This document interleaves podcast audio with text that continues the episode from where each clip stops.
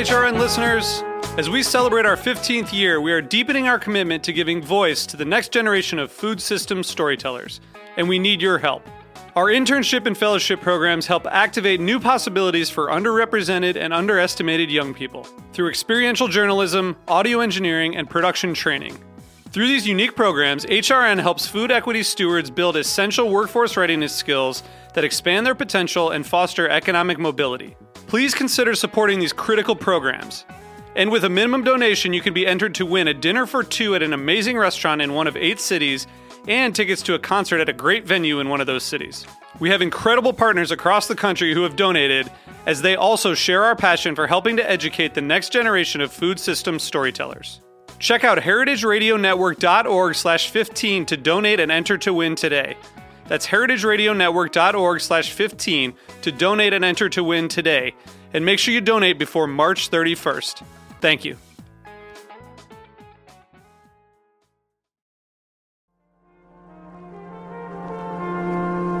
Broadcasting live from Roberta's in Bushwick, Brooklyn, you're listening to heritageradionetwork.com.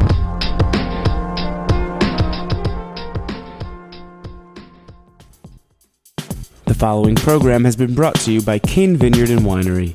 Cain Vineyard and Winery supports Heritage Radio and the growing movement to change how Americans eat and how we think about our planet.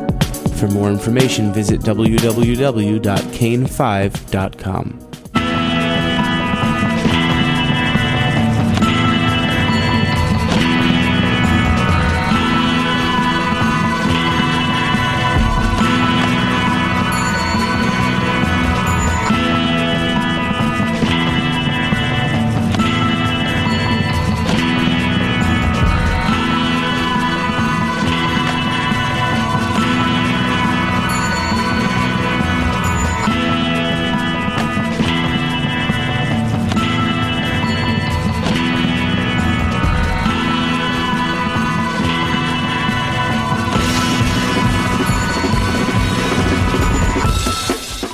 and welcome to the Food Seen on heritageradionetwork.com. I'm your host, Michael Harlan Turkel, here today with two distinctly different but converging chefs, Pichet Ong and Julian Medina. Thanks for being here today. Hello. Thank Hello. you for having us. Thank you. Oh, welcome. Sheltered from the rain. It's kind of nice. Um, what's what's fascinating is that I've seen the trajectory of both of your careers for a long time. I even remember Julian when you were at Zocalo and um, Pichet when you were over at Spice Market. Um, and now it's at a point where you two are working together. Even though you've worked in so many different restaurants around the world, different cuisines, uh, there's a common ground at uh, Coppelia. Uh, can you tell me a little bit about the project? Well, um, I think we met when Pichet was uh, over at a Spice Market. Uh, we came over for dinner with uh, with my wife, and since then we know each other. We never worked together, but this is our first, you know, venture together. Yeah. I thought, uh, you know, Pichet and his super talent of being creative with desserts is just amazing. So, you know, we kind of got together for this uh, that, that this new concept that is just basically a Cuban kind of Latin diner that is Yeah. open 24 hours and having fun desserts. Yeah, yeah. And I mean, TJ, do you have any Cuban background in cuisine and or ethnicity? No, actually, I don't have any Cuban background. Um, I've never actually even been to Cuba, but I will Yeah. at some point. Well, I mean, I was asking you before, how many projects do you have going on right now? I have a lot. Um, I have a lot of little small projects. I Yeah. mean, I have over a dozen, but um, and you know, you know, it's it- it's just what I have to do to. Um, I don't. I feel like I don't have a home at the moment. Um, I'm sort of floating around. Yeah. Um, and I help out. Um, whatever chefs that need help. Um, and Julian, being a, a close friend, is one of them. Um, and the other small projects that I have that goes on. Yeah, and as far as consulting, it's mainly on the uh, sweet side. On I do have a few that I do Yeah, savory food as well. I have a Thai restaurant in Times Square called Chi. yeah, Um, that's something I do savory savory food for. I also do uh, some savory food at Papa Lounge, uh, Yeah. San Francisco and New York. Um, so uh, you know, I, I you know whatever the client wants. A lot of times people come to me for Asian food as well, um, in particular Thai and Chinese. yeah. Well, I mean, let's start from the beginning. Where were you born? Where did you grow up? And this goes out to both of you. Uh, I was born in Thailand. Uh, I left when I was four. I uh, lived in Singapore up until the point of high school, um, with Hong Kong and Japan in between because I traveled around a lot with my mom when I was younger. It was kind of like a whirlwind, you know, with with with her. Um, and I basically followed her wherever she goes. Um, but in the end, I I um, stayed through elementary school with my with my aunt in Singapore, and then after I finished, I came here to the states to um, to come to college. Went to Brandeis and then went to California. Yeah.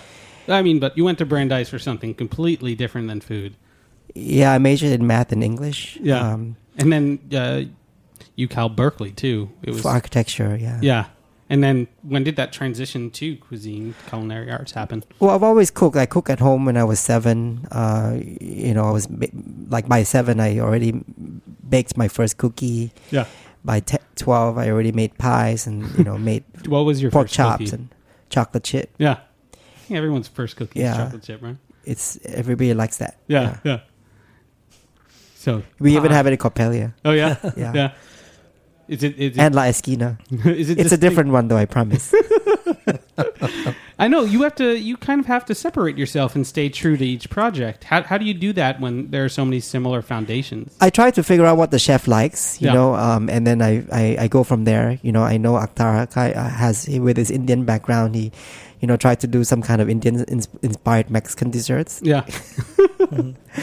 this is like the most mudded cuisine I've ever heard. It's What? like Indian, Asian. oh no, Mexican, it works really yeah. well. You have to go Yeah. see to believe it. Yeah, I mean, like he takes monkfish, he, and uh, he puts in uh, uh, like a pistachio sauce, and he puts them in little um, ca- uh, what do you call that canteen pinto things, um, and then he serves them thali style. I think it's really fascinating. Well, I mean, he's also what uh, from Kentucky as well, so he's a Southern Yes. Indian Yes. cooking Mexican. There's some of that too. Yeah, yeah. kind of fascinating. And Julian, where, where did you grow up? I grew up in Mexico City. Yeah, yeah. And was it always cooking in mind? Um, well, it was in a point where after um, high school, when I started like liking it, you know, Yeah. you know, seeing like my family, my grandfather, my grandfather used to cook a lot. My even my father cooks a lot now. You know, he loves to gather friends and you Yeah. know family every weekend, and he cooks, he barbecues, he does he does a lot of stuff. So it was just like I grew up with that every every day. So. um I don't know. It just came up to me that I wanted to be a chef or so, and I started like you know uh, working in Mexico, back in Mexico, Yeah.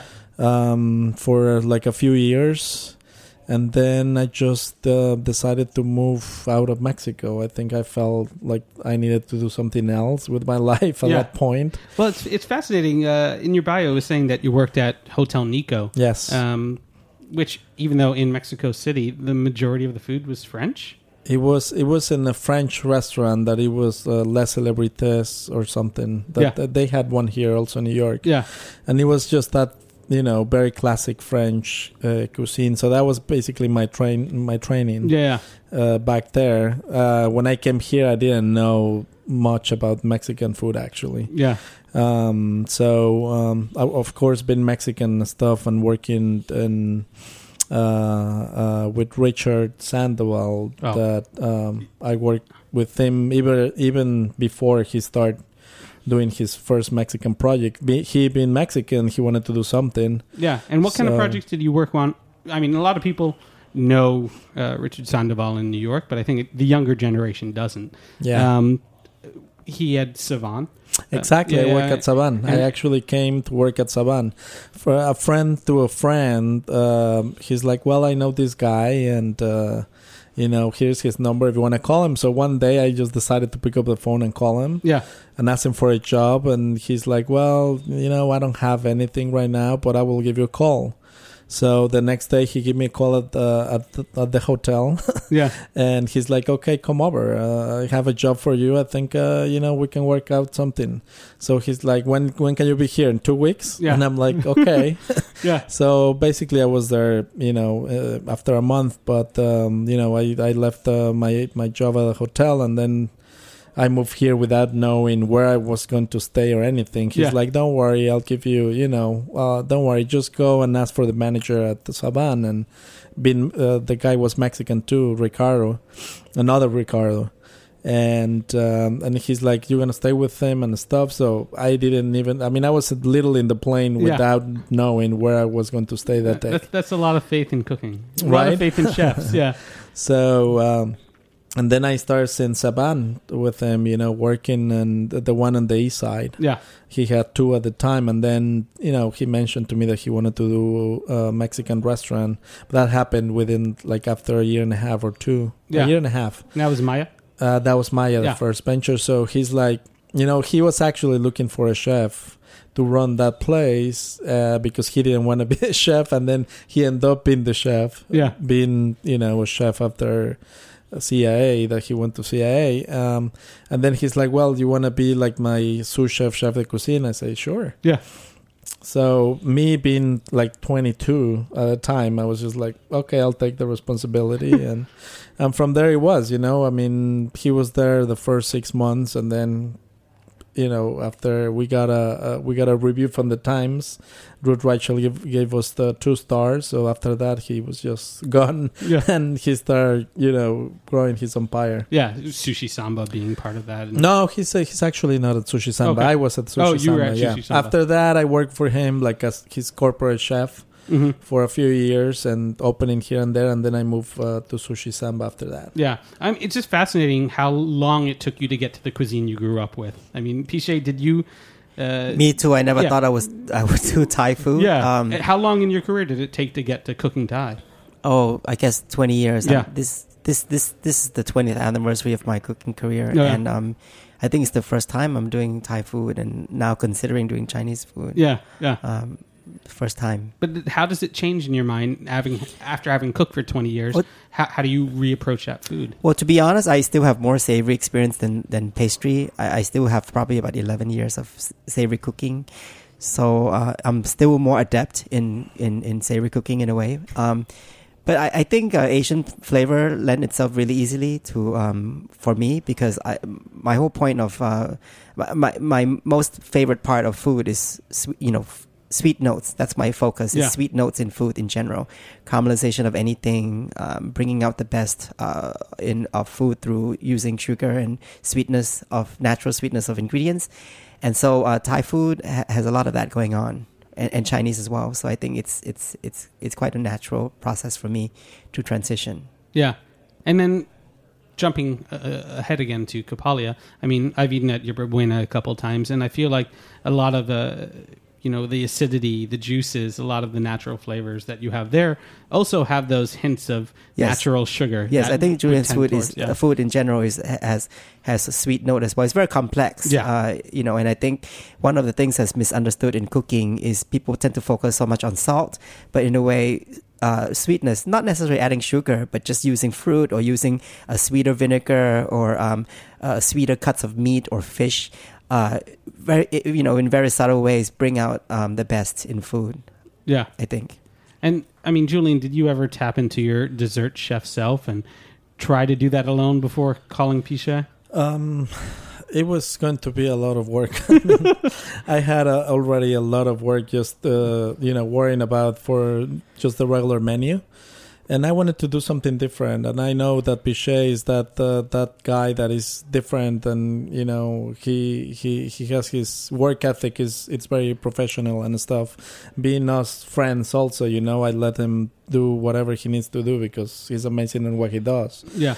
and um, you know uh, and and Pichet has this thing where you know he sees ingredients where I'm using and stuff and then he comes up with uh, something like you know it's like comparable with uh, with you know my food or or just trying to make the the right thing you know for the place. Like he does some chicharrones covered chocolate which is brilliant and Yeah. stuff like that you know? I mean that, that he puts a lot of salt he uses a lot of salt in in his pastries that um i think you know so to balance sometimes of the flavors and as he says bring the natural sugars of a lot of stuff uh, that's that's the way to go. And uh you know my cooking is just you know do, uh, doing after Yerba Buena is just it's, it's just also that you know having the mixture of uh, all Latin America, South America, and you know take my favorite dishes from there, and then from there I'll make them my own kind of thing. You know, Yeah. I mean I'm not reinventing the wheel or anything, Yeah. but it's just you know it's it's just comfort food that is just especially in Coppelia. Um, you know, it's a very laid back place where you can go and have I don't know. Uh, whatever you want, a ceviche at three o'clock in the morning. You know, I mean, in Mexico um, and at most Latin America, when you grow up and then you go, you know, you stay late, you you hang out with your friends, you go to a bar, you party and stuff. At two or three o'clock in the morning, four o'clock, you're hungry. Yeah. So in Mexico, we have well, in every country, I guess, but in Mexico, we have the tacos al pastor and stuff that you go, you eat, you know, um, and uh, you know, we have things on the menu that you can get like the whole 24 hours like that so Yeah.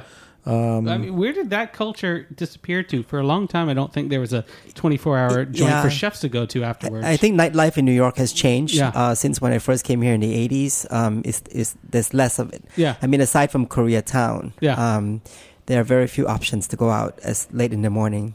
Um, so you know, at Coppelia, we try to offer that, and it's something for everyone. You find your own craving there. You know, you may have a taco, or you can have like a you know chocolate dulce de leche cake Yeah. or chocolate chip cookie. Or uh, any kind of um, drinks that we have. Uh, we're, we're getting our liquor license soon. Right now, Yeah. we just have juices, but pretty soon we're going to have a whole line of um, cocktails and, and, and beer as well. Um, so yeah, like a diner, you you um, you can go uh, just just just about for anything. You can have a salad, or you know, you can Yeah. have like a so, a whole plate of food or breakfast. yeah. So, from Julian's background, what what sweet notes of Latin cuisine have you pulled out for your own desserts? Oh, I think um, the, you know naturally there's a lot of tomato which Yeah. is used, um, and very few pe- people realize that it's actually a fruit, um, right? Yeah, yeah. Um, so um, th- there's um, you know it's predominantly used and and you know it's it's not like you add sugar to it, but you're adding a sweet note to um, your sauce. Um, there's you know a mole that Julian does, um, a kind of mole that he does with chicken wings. Um, that's really delicious. The alitas, right? You have um, chocolate in there. Right. Yeah. Um, and it has dried fruit, and I mean, it has a lot of. You know, yeah that that dish is it was actually coming up from like a like a spicy sour sauce but we add chocolate just to balance it a little Okay, bit yeah. you know And the bitterness also makes it very mouth-watering because actually, you know, if you had a bitter soup or bitter anything, zest, um, you you start to your mouth starts to get watery, and then your taste bud is susceptible to tasting anything else that comes along with it. So I think that's a that's pretty basic, um, you know, cooking trick or Yeah. feeding trick that that um, we do. So you add so bitter to create salivation to Yes. create. Flavors, Yeah. opening up I- your So are are there other ways that you use flavor to block or enhance another? Um, you know, Salt is Yeah. another good one, especially coarse salt like mountain salt, Yeah. which he also uses. Because if the first thing you taste is salt, then you sort of, um, you know, you feel like this is going to go well. You know, somehow in your mind, you, you, it's tricked into saying, you know, this taste is going to go well, and you taste all the other stuff along with it. yeah, yeah, excellent. Um, have you pulled out some of you know Pichet's Asian ingredients, uh, BM Chinese, BM Thai, uh, to then incorporate? He back stole my Coppelia? tamarind. you shared tamarind. Well, you know what is the the good thing about it is just like uh, um, all like uh, we we we were talking about uh, Indian and you know Mexican ingredients and you know uh, Chinese and Thai. The food is it's it's kind of similar in a way, you know. The the, the uses of of spices and chilies and stuff is just. Uh, um, you know, it's just very similar, you know. Lime juice. Yeah, we we use a lot of yeah citrus. Vinegar. I I like to use a lot of citrus in Yeah. my cooking, you know, because you want that pop, you know that, uh, and uh, it's very similar. So um, we kind of use the same ingredients. I mean, tamarind in Mexican cooking is it's it's kind of a staple too, you know. So, but Yeah. that comes from from obviously from Asia, right? Yeah. um, and uh, we love tamarind. I mean, in Mexico, you literally go and you know you you you eat candy, a tamarind candy, with uh, you know salty Oh, and yeah. spicy and stuff like that. I mean, that's that. I grew up with that, you know, eating those kind of candies, Yeah. Me Not like too. Right? Not like the sweet and you know I know. I think candies the that first they're time like I ever the. had a tamarind candy, a salted tamarind candy. Did you I'm like that? Not the first time. I mean, I've grown to understand it because I, I think without having that inherently in your childhood, It's an Uh, acquired taste. yeah, yeah. But it uh, took me a long time to get used to apple pie. well, we're gonna take a quick break right now and you know travel a little more around the world through Pichet and Julian. You've been listening to the Food Seen on HeritageRadioNetwork.com. We'll be right back.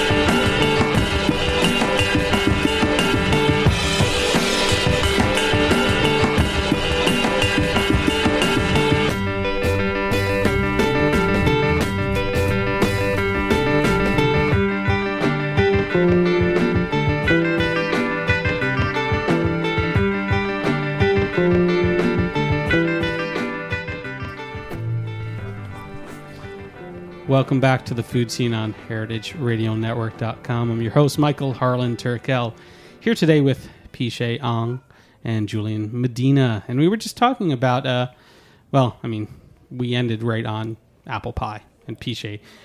Took him a while to actually enjoy that flavor, that that experience. I was kidding. No, I mean I know people that you know uh, never had chocolate chip cookies up until you know their twenties, and they're still not hundred percent sure they like chocolate. I, I didn't have a sweet tooth up until I met my girlfriend, and um, wouldn't eat that. I'd crave more of the bitter than the sweet thing. So Yeah, I grew up with milk chocolate myself. I think I, I think every kid grows up with milk chocolate. You know, uh, I, I and but um and pretty soon they discover bittersweet and other varieties of chocolate. But I still like milk chocolate. yeah, Yeah. Um, which actually is a great segue into Pichet and I were chatting a little uh, about how America's, well, New York more specifically, has been simplifying a lot of things. Uh, you don't go out for you know steak bordelaise. You go out for a hamburger. You don't go out for Nice restaurants yeah, too. yeah, yeah. It's it's it's, but it's not a downgrade. It's just literally a simplification of cuisine. You know, pizza and burgers are in most restaurants, but you've seen that a lot with desserts as well. So, leaping from milk chocolate the candy bar. Um, you don't see jocans, you don't see genoa cakes, you don't see more complex features of pastry chef skills. You see deconstructed, you know, candy bars, Snickers, etc. Well, people like familiarity these days. So even if you're doing something complicated like a baked Alaska, uh, it's still something that people identify with. Uh, lemon meringue pie, Yeah. um, s'more, um, and they're not necessarily easy to make. I, I wouldn't say it's easy, um, but it's familiar to people, Yeah. and people tend to go for that. Um, you know, it's just it's along the same line as a, a restaurant uh, regardless of cuisine, you could be a steakhouse, you could be Italian, you could be um, Korean, and you sort of have a burger on the menu, which is very strange for me, um, or pizza. Yeah, You know, uh, and I think uh, there's something familiar about those categories of food that New Yorkers um, go for, and this is regardless of price because you have burgers that are like thirty-eight dollars, and it's not necessarily cheap either. Yeah. but you know but you know what i grew up with is like 99 cents burger you know It's, Um, it's kind of fascinating though that you do see burger across every level. I mean, Coppelia, I'm assuming has a burger on the menu. Yeah, we have uh, a few burgers. Yeah, is this your first burger on the menu? Um. Uh. Yeah, I think so. Until watch, I have a burger also for lunch Yeah, that I made it like Mexican with poblanos and chiles and stuff, yeah, which is different. And people like it's not the best seller. Obviously, they go for the tacos or quesadillas, but but also as Pichet says, it's just that you know the comfort comfort food is just uh, comfort food for everybody. It doesn't matter, you know, where you go or whatever. You know, you can have a burger on the menu, and it's not gonna, you know, downgrade you or something. Yeah. It's just like you know. Um, I think it's it's more for the comfort part, and I think it, you know, uh, cooking of like every chef in New York is just been, you know, um, going towards that. So I think, and I, and I agree because I like comfort food. Uh, You Mhm. know, you feel more like in home or stuff. You know, the things that you grow up. I mean, yeah. But it's funny to note that the more successful comfort food restaurants have chefs that have spent years and years in the kitchen. I mean, combined, you guys have how many? Almost 40 years of kitchen experience. And only now are you starting to turn back to, you know, comfort food or simplification. I have to be honest. I mean, I love comfort food too, but Yeah. I do miss the days of like friends flying into New York and going for like Lespinasse or Les Celebrité or, you know, these, uh, or, you know, restaurants that don't have burgers on menus, you know, and, Yeah. And now when, as soon as chefs come to New York, they're like, okay, let's go get a burger. Let's go get a pizza. I'm like, are you sure? Yeah. you know it's just uh, a bit strange a phenomenon for me Yeah. you know I, you you would think that that um, um, you know culinary palates have advanced i mean um, maybe they have advanced for burger but it's you know we're going back to basics in a way Yeah. So, I mean, what dishes of hot cuisine do you guys hope to reintroduce back to New York? Haute, haute cuisine? Yeah. what dishes? Yeah. oh uh, you know i there's like so many. Um I, I like the fact that there's crudo appearing everywhere now. Mhm. i think um that's another thing that's actually very simple in general. Like crudo it, it just relies so much on fresh freshness of ingredient. You know at, at Copele we have um this, uh, ceviche which is you know kind of like a crudo.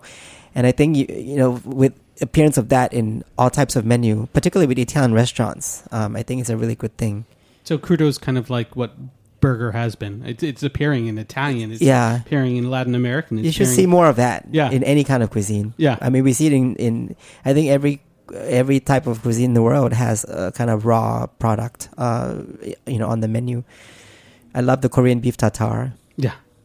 Yeah. I mean, once again, you said at least there's K Town still that right can, uh, you know, feed us that. Um, what's interesting to note too is, you know, from your diverse backgrounds, uh, there's even more heritage and ethnicity introduced.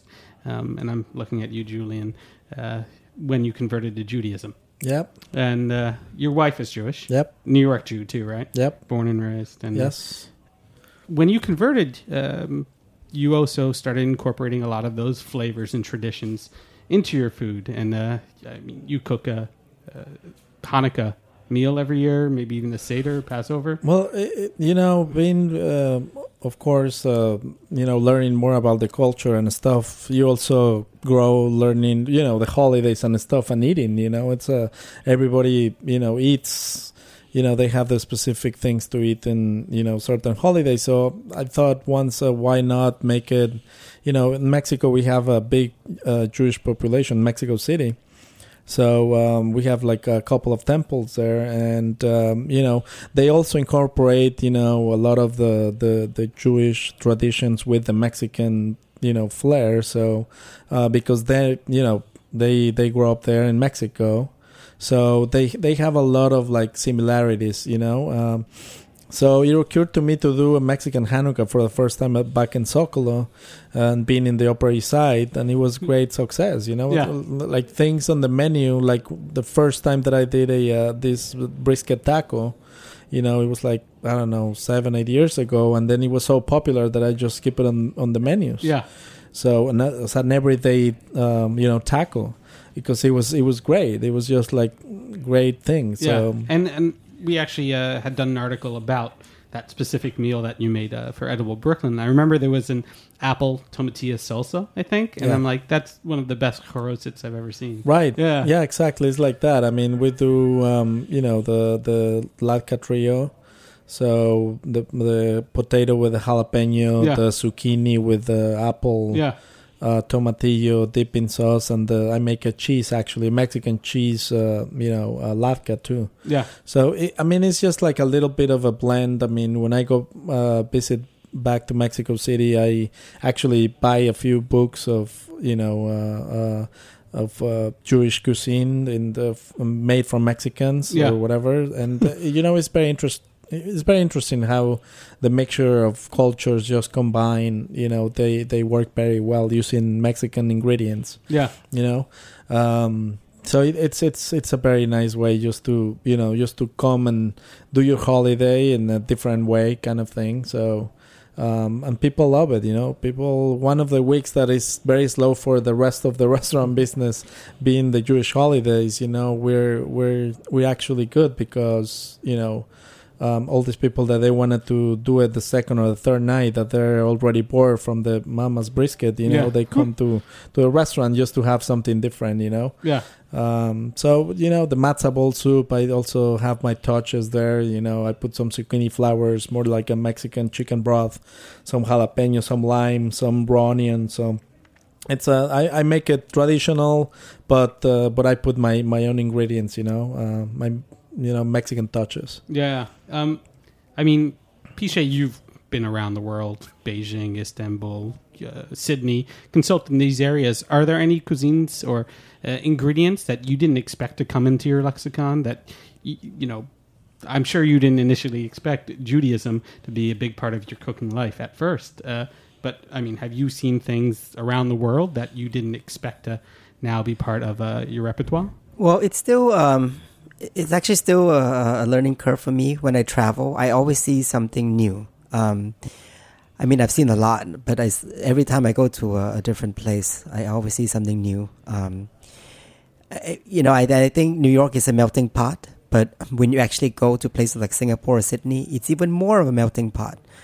Uh, and in a way, it's a lot more um, natural over there, just because it's it's been going on. Fusion food has been going on a lot longer.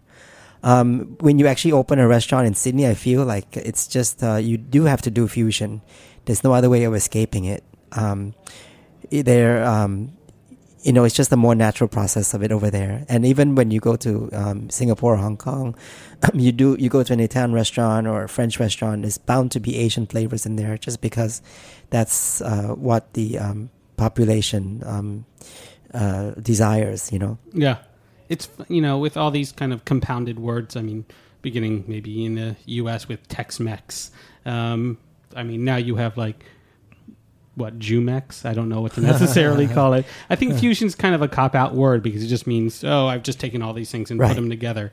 Um, but it's a, it's a fascinating thing that I don't hear the word fusion that much anymore. Right, I know. It's, because it's all just mudded together. It's just a matter of word. I think right now that category would be like what eclectic or Yeah. international or uh, modern, Yeah. contemporary. I mean, that's it's just a matter of words. Yeah. It's just change, but it's still the same. It's still sort of fusion. yeah. Um, yeah, but the uh, the movement of of of uh, you know uh, uh, Jewish based foods or kosher food is actually on the rise. Yeah. Um, it's really quite amazing. So I I- actually started out as a kosher chef at Oh, really? um, at Brandeis. I was uh, a chef at the kosher cafeteria. Yeah. Hey, well, then that leads me to my last question. When are you guys going to open up a Jewish deli slash donut shop? I mean, Sufan would be uh, excellent in the city. that wouldn't be a bad idea actually. Yeah. And it's something you can uh, also take to Mexico City. Yeah. Yeah. You Right. never know. We might see another mashup cuisine restaurant come out of you two yet. Um, yeah Also, we're going to have to hopefully have another episode with you two because we have so much more to talk about. But we unfortunately are running out of time. But I wanted to thank you, Pichet, Julian. If you haven't checked out Coppelia any hour of the day, stop by from anything from a burger to a ceviche and a chocolate chip cookie. You've been listening to The Food Seen on heritageradionetwork.com. Hope to have you here next Tuesday at 3. Cheers.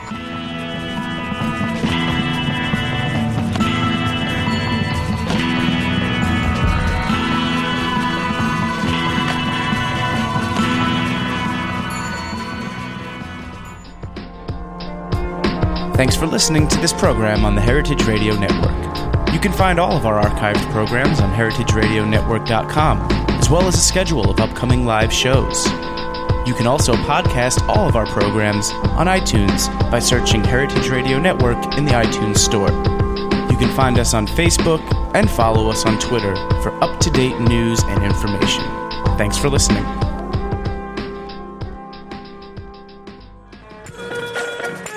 The Heritage Meat Shop has just opened in the Essex Street Market. Open from 9 to 7 Monday through Saturday and 10 to 6 on Sundays, the Heritage Meat Shop supports independent family farms and animal welfare approved and certified humane raising standards. Most importantly, they offer a wide variety of heritage breeds. So stop by, get a sandwich, try the charcuterie, the Heritage Meat Shop at the Essex Street Market. This is a message from Fork and Anchor. Aaron Fitzpatrick, the host of our wine program Unfiltered, is looking for help on Kickstarter to open Fork and Anchor, a general store inspired by two food loving ladies with an equal affection for urban life, the sea, and the agricultural paradise of Long Island's North Fork. The store is situated in a growing community of farmers and winemakers and will become a meeting place offering prepared foods, a variety of sun dries, and a selection of homespun products, many of which will have their origins in New York State.